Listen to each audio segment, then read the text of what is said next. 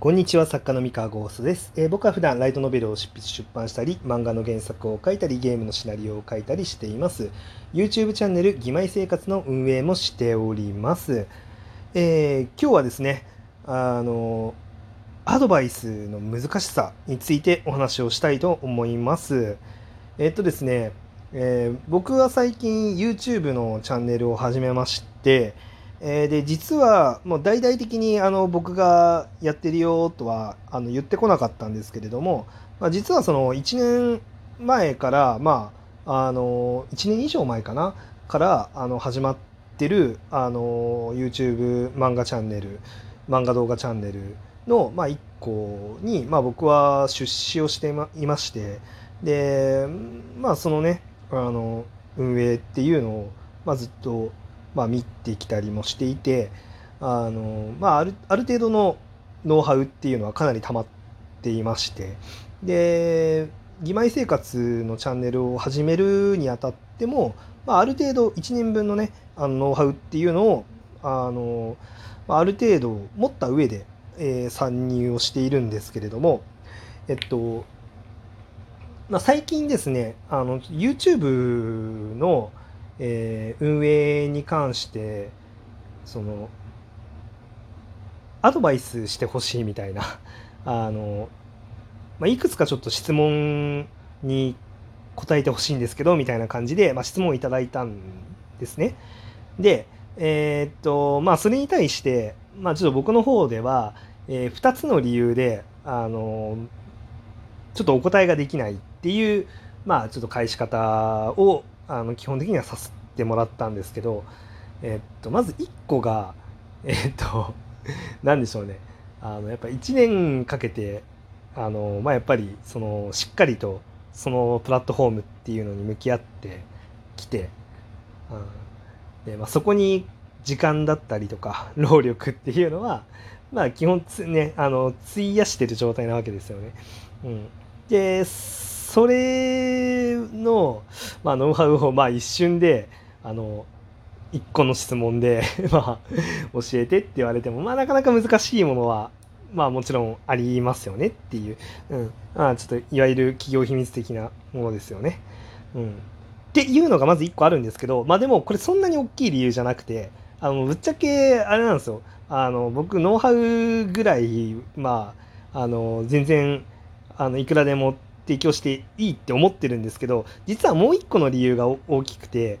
えっとですねあのアドバイスをそこでしてしまうことの恐ろしさっていうのがあるから言わないっていうのがあるんですね。で何かっていうとですねあの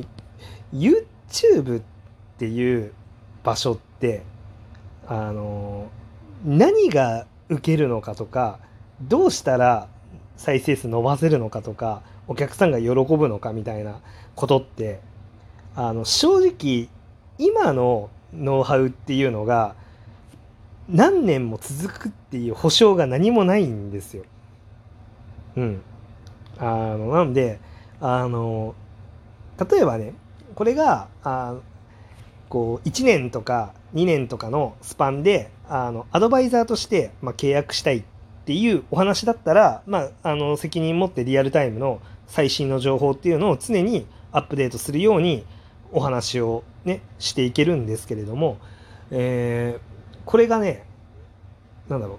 えー、怖いのがじゃあ今の情報をここで単発でアドバイスするじゃないですか。まあこうするといいんですよみたいな。でそれをその人が試そうとした時にはもう変わってる可能性があるんですよ。そのなんかあなんでしょうねそのノウハウっていうものが。うん、で特に YouTube っていうプラットフォームはそこが怖いと言いますかあのレコメンドのねあの法則が今のレコメンドの法則は分かってるんですよ。完全に理解してるんですけどあのそれがね英語を続くとは限らないんですよね。うん。あの YouTube 側もどうしたらあの再生数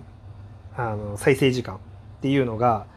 長くなってその広告のね場としての価値が上がるかっていうのは YouTube さんっていうのは常に、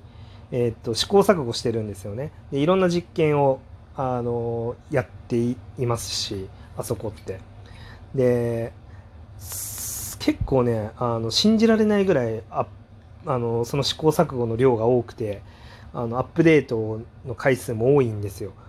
ね、なのでそんな中でですね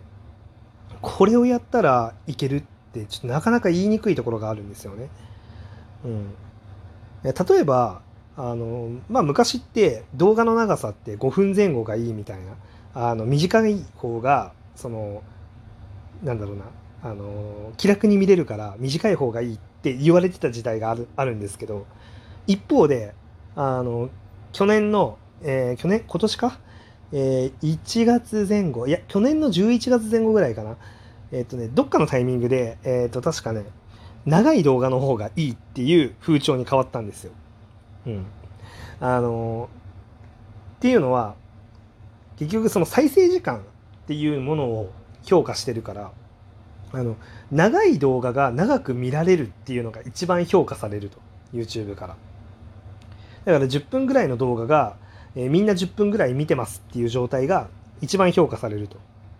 いやただ単に長くてもダメなダメだと,、えっと長くて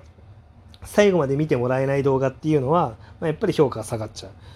う、うん、だけど長くて最後まで見てもらえる動画っていうのは評価が高くなるからなるべく長くそして最後まで見てもらえる工夫をしようっていう、えー、まあ YouTuber の方っていうのがすごい多くてですね。あのそういうふうにトレンドが変わったんですよ。うん、なんだけれどももですよこれもいつまで続くかわからない。うん、でまあでもでしかも続くかわからないのが Google のアップデートっていうところだけじゃないんですよ。えっと Google がアップデートするかどうかともかくとしてその消費者行動っていうところでも変わってくるんですよ。なんであのたまたまその10分の動画を長く見るっていう体制で見てくれるお客さんが多かったっていう時期があったとして例えばねその客層の性質が変わったりとかするとえー、やっぱり10分の動画見てらんないわっていう人がもし増えたらこの10分戦略もあの結局機能しなくなっていくんですよね。であのでそれは Google は Google のアップデートによらずに起こる変化なんですよ。で Google は究極何がやりたいかっていうとあのその場所に YouTube っていうプラットフォームにより多くの人を長い時間、えー、める。それによって広告をたくさん見てもらってその広告主から広告料をいただく。っていうところがあの YouTube の、えー、ビジネスなのでまそれが目的なんですよね。だから、えっと、お客さんの、えっと、行動が変わったらその自動的にその Google の、えー、なんだろうまあ、目的というかそのアルゴリズム的にあのなんだろうなやっぱり優遇すべき動画っていうのはやっぱ変わってくるんですよね。これ多分プログラム変えなくても、まあ、多分自動的に変わるんじゃないかな。そうですね。多分総再生時間で見たりとかしてるわけだから、で、あと離脱率とか、まあ、いろんな、あの、数字を参考におすすめとかって決めてるらしいので、うん。で、なので、あの、やっぱりあの場所でずっと動画を出し続けて、反応を見続けて、で、数字のデータとかを見て、なんだろうなあの肌でやっぱり感じないとわからないことってすごくたくさん多いんですよね YouTube っていう場所は。でなのでその今の現時点でこうするといいですよっていうアドバイスをするのは非常に怖いと。うん、でまあねこんな感じで、まあ、アドバイスって難しいんですよ 要は あの部分的なねアドバイスをして結局全部伝わりきらずにあのまあ、うまくいかなかったっていうこととかもありますしその責任が取れないんですよね。でなるべく、まあ、もちろんその聞いてくれた人関わった人っていうのはうまくいってほしいなって思うからあのうまくいくように、ま全力を尽くしたいんですけど、うん、で100%ねそのアドバイスっていうのを成立させよう成功させようって思ったらやっぱり最初から最後まであの面倒を見るというかあのしっかりアドバイザーとしてくっついて、えー、まあ、対価もいただいて、あの責任持ってやるっていう形じゃないと、まあ、ちょっとなかなかあの難しいなっていうふうにちょっと最近は思ってます。まあね、その、まあ責任は関係なく、まあ軽率になんかアドバイスするみたいなこともあるんですけど、うん、まあ友達のね、作家だったりとかに、まあ、相談されたら、まあ、結構軽い感じで、うん、あの答えたりとかすることとかもあるしある程度、まあね、失敗しても1個なしだよねっていう、まあ、信頼関係が結ばれてる状態だったら、まあ、いくらでもまあ無責任な あのアドバイスっていうのはできるんですけどね。うん、っていう感じで、まあ、結構その、まあ、いろんなやっぱいろんなね挑戦したりとか、まあ、いろんなジャンルの作品をね、えー、出したりとかしてるのもあってまあ、アドバイスを求められることっていうのは非常に多いんですけど、まあ、毎回、やっぱりその相手との距離感次第で、まあ、アドバイスに答えるのってなかなか難しいなって思ってる昨今でした。はい。まあ、とはいえね、あのなるべく、まあ、例えばこのラジオを聴いてくれてる人とかには、まあ、なるべくうまいこといくようにね、なってほしいなってやっぱ思ってるので、うん。まあ、なるべくいい答えができるようにっていうのは心がけてるんですけど、まあ、なかなかね、難しいですよね。っていうお話でございました。はい。それでは今日のお話は以上でございます。それでは皆さんおやすみなさい。バイバイ。